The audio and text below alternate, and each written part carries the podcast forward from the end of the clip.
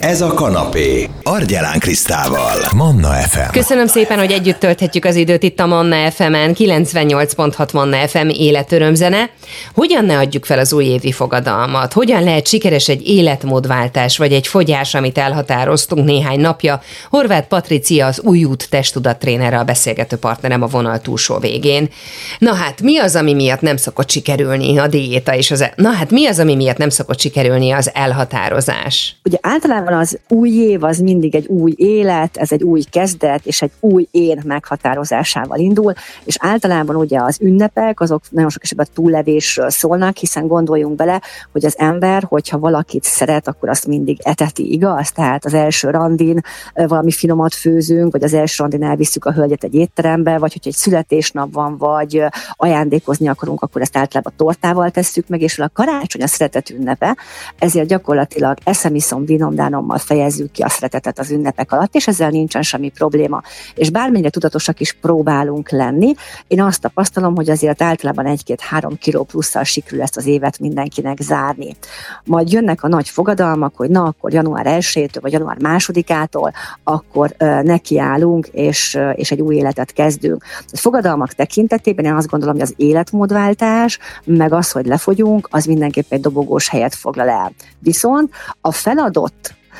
és be nem tartott fogadalmak tekintetében sajnos a fogyókúra azt szerintem elviszi a trófeát. Tehát nagyon sokan feladják, és gyakorlatilag nagyon hamar feladják, néha már január közepén vagy január végén feladják. Mi az, ami a legnagyobb kerék kötője az elhatározásunknak? Az emberek elszántak, sőt, hogyha most ide kimennénk és megkérdeznénk az utcán száz embert, hogy szeretne változtatni az alkatán vagy az alakján ebben az évben, én szerintem 95 biztos, hogy igent mondanának, ha nem is az egész testem, de egy-egy testrészen biztos vagyok benne.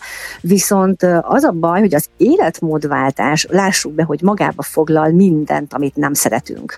Hiszen az ember egy szokások tömkeleg, egy szokás rendszer, egy szokásoknak a halmaza, és az eddig megszokott dolgokat kell egy picit kényelmetlenebb irányba elmozdítani. Ami azt jelenti, hogy, hogy sok apró dolgot be kell vezetni, tehát mondjuk cukrosütítő helyett tiszta vizet kellene inni, amikor este hullafáradtan hazaesik az ember, akkor én nagyon sok vendégemnél tapasztalom, hogy az egy pohár volt megérdemli így nap végén, és az ugye tele van kalóriával, illetve nem, nem túl jó irányba viszi sem az alkatot, sem az egészségünket, illetve fáradtan vagy egész napi rohanásban az emberek nem esznek, vagy alig esznek, kiéheztetik magukat, és ugye este esznek nagyon sokat, és éppen ezért, hogyha azokban tudnánk egy picikét változtatni, hogy a vacsorát egy picikét visszavenni a mennyiséget, tehát mondjuk nem háromszer kéne, csak kettőt vagy egyet, vagy adott esetben azt mondjuk, hogy akkor innentől inkább csak salátát, nagyon sok ilyen apró dologgal szépen apránként tudnánk fogyni, viszont itt az apránként van a, apránként van a hangsúly, mert hogy az emberek javarészt azonnal akarnak mindent. Azt gondolják, hogy a fogyás, meg az életmódváltás az egy 100 méteres sprint, de nem, ez egy maraton. Milyen hibákat vétünk, hogyha belevágunk a diétába?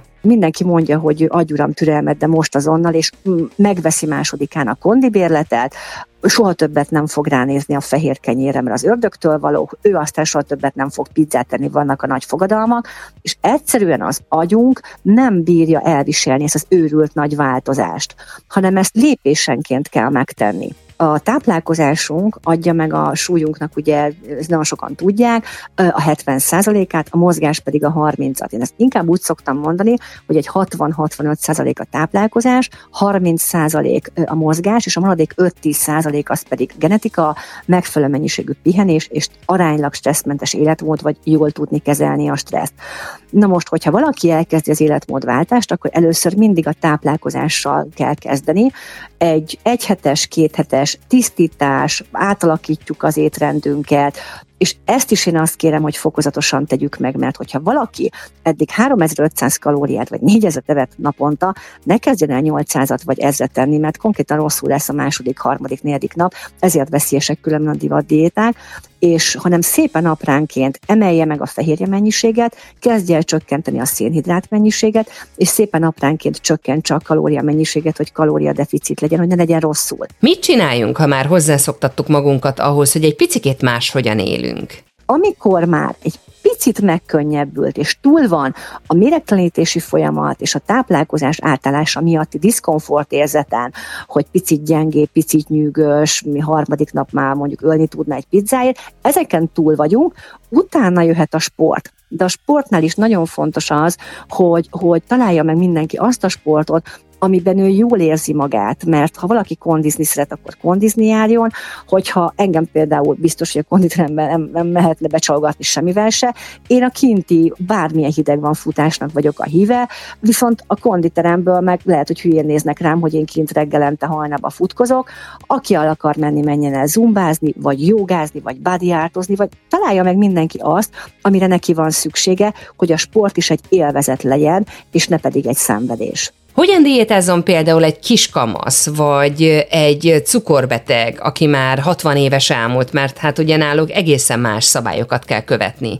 Nagyon fontos, hogy érdemes mondjuk mindenképpen megkérdezni szakembernek a segítségét, mert például egy kiskamasznál az, hogy egy kicsikét csökkentjük, tehát a, a, az eddigi táplálkozásához képest egy 15-20%-kal csökkentjük a kalória mennyiséget, az épp elég, hiszen ez egy fejlődő szervezet, és ott elég csak arra figyelni, hogy mondjuk a szénhidrátot nappal reggel vigyük be, vagy napközben, amikor ugye eleve kell az agyműködéshez. Tehát például a szénhidrátmentes diéteket én kifejezetten tiltom, hiszen az agyműködés működéshez is kell a szénhidrát, illetve például a serdülő lányoknál, meg hát a későbbiekben is a női megfelelő ciklus működéséhez, ugye a hormontermeléshez is ugye szénhidrát kell, hogy legyen a szervezetben.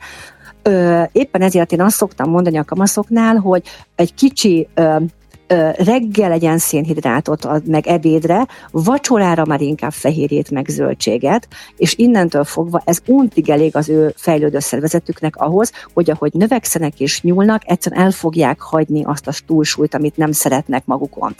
Egy 60 pluszos ö, ö, hölgynél vagy úrnál, akinek mondjuk cukorbetegsége van, ott pedig gyakorlatilag napközben folyamatosan ahhoz sokszor keveset kell lenni.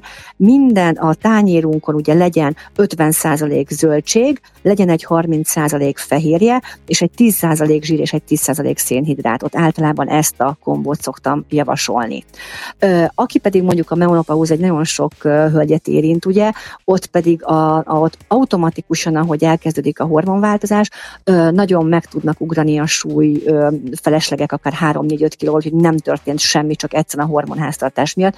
Ott, ha ideje korán megcsípi a menopauzában lévő hölgy, akkor a későbbiekben például azt nagyon szépen lehet tartani. Tehát ha átesünk azon az időszakon, akkor utána viszont már könnyebb tartani a súlyt. Érdemes egyébként Patricias szakembertől segítséget kérni a fogyás terén? Én azt gondolom, hogy ha szakértőhöz fordul valaki, akkor mindenképpen tud tanácsot kapni, és általában a szakértők én is úgy szoktam dolgozni, hogy én például étkezési naplót iratok az emberekkel. Akik velem elkezdenek fogyni, az első időszakban, egy meghatározott időszakban, tudom, hogy kisiskolás, de kötelező étkezési naplót vezetni pont azért, mert akkor én minden este látom, hogy vele mi történt, illetve cikki leírni, hogy megevett egy zacskó chipset. Tehát ez is egy visszatartó erő, én azt gondolom mindenképpen. Tehát nagyon sokat tud segíteni. Illetve, hogyha valaki ezt nem akarja megtenni, akkor vannak olyan közösségek, ahol nálunk is például van egy olyan közösség, ahol egymást is tudják inspirálni az emberek sikertörténetekkel, receptekkel, ötletekkel. Tehát szerintem sokkal könnyebb együtt fogyni, és egymást segíteni, mint egyedül nekiállni. Illetve, ha ne adj Isten, vagy adj Isten családon belül egyszer a férjfeleség neki jel, az, az nagyon jól tud lenni. Azt leszámít, hogy a férfiak picit gyorsabban fogynak, mint a csajok, és egy idő után ez nem szokott a csajoknak tetszeni, de ez gyakorlatilag személy, tehát a, a nemek közötti sajátosságból adódik. Hogyan lehet sikeres egy fogyókúra? Az alap, és ez nem is trükk, hanem alap a tervezés. Én azt látom, hogy az emberek megtervezik a házukat, megtervezik a munkájukat, nagyon sok esetben megtervezzük a napunkat, sőt, tudjuk, hogy létezik a családtervezés fogalma. Mégis a saját életünket, az én magunkat nem tervezzük meg. Nem tervezzük meg, hogy mi van a hűtőbe, nem tervezzük azt, hogy pontosan mit fogunk másnap enni. Én arra tanítom a vendégémet, hogy gondolják át, hogy adott esetben milyen húst, milyen zöldséget, mit, hogyan szeretnének, és ha édességet kívánnak, akkor azt milyen édességből, fehérje alapból. És ezt a tervezést megtanulva tényleg nagyon-nagyon könnyű úgy vásárolni már eleve, hogy ne legyen csábító dolog a hűtőben vagy az éléskamlában. A másik, ami, ami szerintem uh, tud segíteni, a csalónapok. Mindenkinek mentálisan szüksége van arra, hogy kicsit kényeztesse magát. Nem azért születtünk a világra, hogy csak sanyargassuk magunkat, én ezért a 80-20-as szabályt szoktam a vendégeimnek mondani, amiben igenis beleférnek a csalónapok. Általában ugye a hétköznapjaink az aránylag egy rutin, rutin, egy monoton, egy megszokás, egy pörgés, oda könnyebb beépíteni azt, hogy előre elviszed a salátádat, a ilyen fehérje turmixodat, vagy adott esetben a húsodat, előre megsütöd, vagy tudod, hogy olyan helyen fogsz rendelni ételt, ami egészséges, tehát ez egy tervezhető dolog. És akkor hétvégén van ugye a család, adott esetben a barátokkal egy spontán, mit tudom én, pizzapéntek, most mondtam valamit, ott igenis meg lehet enni mértékkel egy-egy szelet pizzát, vagy adott esetben lehet élvezni az életet, és az ember akkor onnantól fogva azt mondja, hogy igen, kicsit adtam a lelkemnek ezzel, viszont a mérleg szépen lassan apránként lefele csúszik a mérlegnek a nyelve. Mi még a te személyes tanácsod, Patrícia, amik talán apróságoknak tűnnek, de segíthetnek az életmódváltásban? Ilyeneket szoktam még mondani, hogy ne mozgó lépcsőzenek, ne liftezzenek, lépcsőzzenek ö, esti vacsoránál tényleg csak annyi, hogy egy szelettel kevesebb. Tehát pont most reggel már itt volt az első vendég, és mindig liftezett, és pont itt beszélgettünk ezekről a dolgokról, ö, és ö, mondja, mindig liftel jön fel hozzám, és most, amikor nem kiment, akkor mondta, hogy na jó, akkor most legalább lefel lépcsőn megyek, sőt, utána haza otthon fölfelé is lépcsőn megyek. És ezt az apróságot megfogadja, annyival több kalóriát, minimális, de annyival többet fog égetni. És azt gondolom, hogy ez az egésznek az alfa és az omegája, mert uh, én azt szoktam szemléletes példával mondani, hogy gondoljunk bele, hogy van egy sínpár, ezt a sínpárt mondjuk egy centivel vagy két centivel teszed picit jobbra, és ez ugye semmi, semmiség. Tehát mondjuk nem kólát iszol, vagy nem üdítőt iszol, hanem mondjuk vizet iszol, vagy nem mozgó lépcsővel mész fel, nem lépcsővel. Igen ám, de mondjuk egy kilométer múlva ez már ugye centiket fog jelenteni. 10 kilométer múlva már, már, már métereket, de 50 kilométer múlva ez a sínpár egy teljesen más irányba fog robogni, mintha ezt nem tetted volna meg ezt az egy vagy két vagy öt centi elmozdulást. És ha valaki ezt föl tudja fogni, hogy a tavalyi évben felszedett 5, 10, 15 vagy ünnepek alatt 3 kilót nem három nap alatt, vagy egy hét alatt, vagy egy hónap alatt tudja leadni mondjuk a 15-20 kilót, hanem mondjuk ő, ő, ő májusra, vagy, vagy áprilisra fog jól kinézni, és tud egy olyan magas célt, vagy nagy célt maga elé állítani, hogy tudja azt, hogy már pedig én ezt el szeretném érni, akkor igenis könnyebb mindig inkább a tiszta vizet meginni, mint a cukros üdítőt. És ez az egésznek szerintem a, a, a, a legfontosabb mondani valója, hogy tényleg ez egy maraton, és nem egy 100 méteres sprint. Nagyon szépen köszönöm. Horváth Patricia az új testtudat trénere mondott nekünk hasznos tanácsokat. Ugye az újévi fogadalmak között a sláger a be nem tartott fogadalmak körében csúcs tartó a lefogyok néhány kilót, de hogy miért?